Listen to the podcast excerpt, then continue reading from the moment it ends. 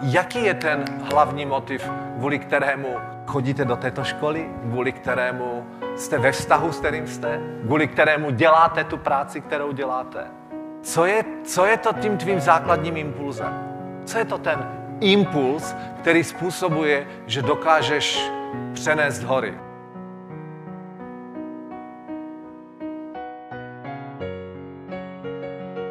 Věda potvrdila, že i lidé, kteří se dostali z těch nejtěžších situací díky své sebemotivaci, tak tím základním kámenem té sebemotivace bylo, víte co? Má to čtyři písmena. Přesně tak. Víra. Víra v to, že je to možné. Tak, pojďme se teda podívat na to, co je to v tom vašem konkrétním životě, co způsobí, že tomu budeme věřit nebo nebudeme.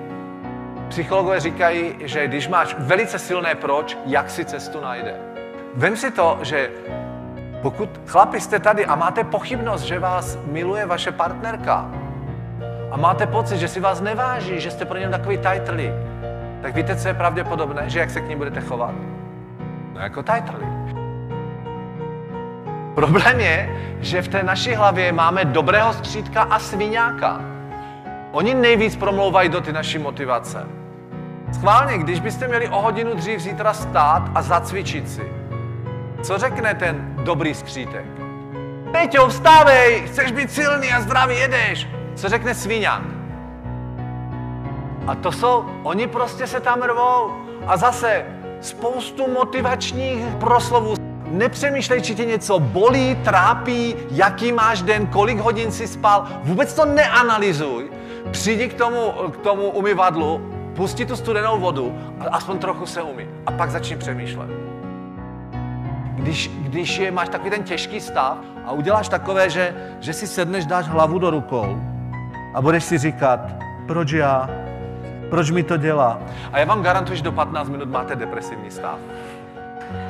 A když to budete dělat hodně často, tak to se stane návykem. Přitom je to tak jednoduché. Stačí zvednout zadek, rozum se přidá, že? A to je jak s těma skřítkama. Prostě, když máš takový ten stav, kdy jsi naštvaný, kdy, kdy ta, jako ta sebemotivace nefunguje, nevíš kam skonopit, hlavně něco udělej. Hlavně začni něco dělat. A to je přesně to. Když budeš mít nějaký takový ten stav, kdy ta sebemotivace ti nebude fungovat, tak se postav a něco udělej. Cokoliv, ale začni být v pohybu. Začni něco dělat. A je velký rozdíl, či nad něčím přemýšlíš v takovéto poloze, a nebo prostě se postavíš a teď nad tím začneš přemýšlet. No. Nestačí se jenom sugerovat. Věříte tomu, že je to uskutečnitelné? Že je to možné, aby to vůbec nastalo? Otázka zní, či věříš, jakou máš hodnotu, jak si vážíš sama sebe, jak věříš ve své lidi, které máš kolem sebe. A v té chvíli nedovolíš, aby s tebou někdo manipuloval, nedovolíš, aby tě někdo stáhnul dolů, nedovolíš, aby někdo ti vzal tvé iluze.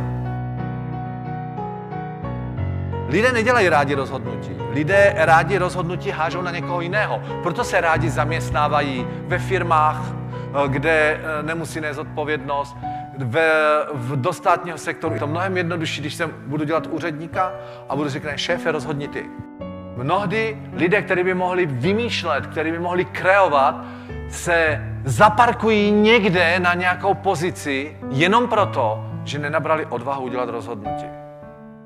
A to je další věc, že kolikrát to není o tom, jaký máš potenciál. A to bychom tady mohli mít další dvouhodinovou přednášku o tom.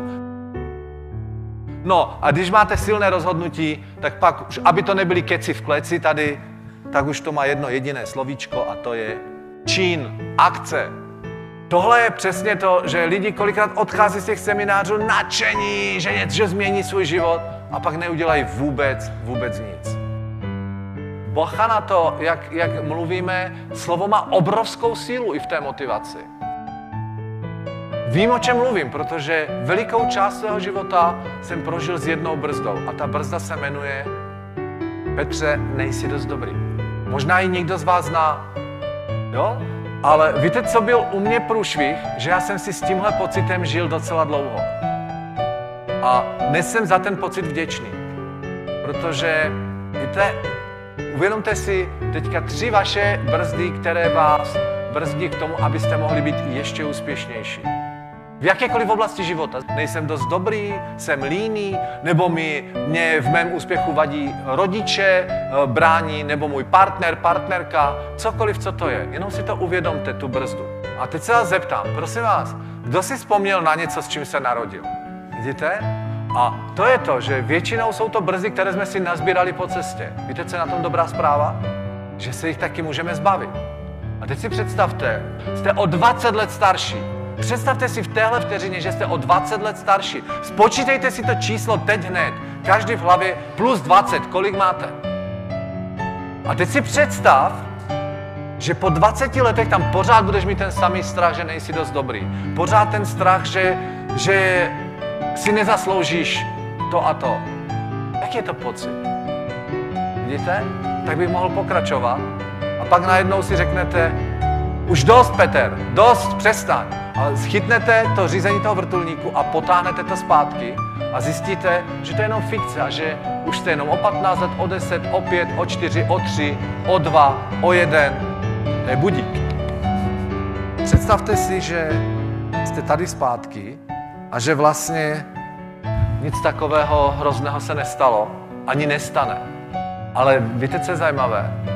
Že mnozí lidé, když si projdou tohleto, odejdou a řeknou, to byla rozhodující věc v mém životě, protože jsem si uvědomil, že to rozhodující je tady a teď.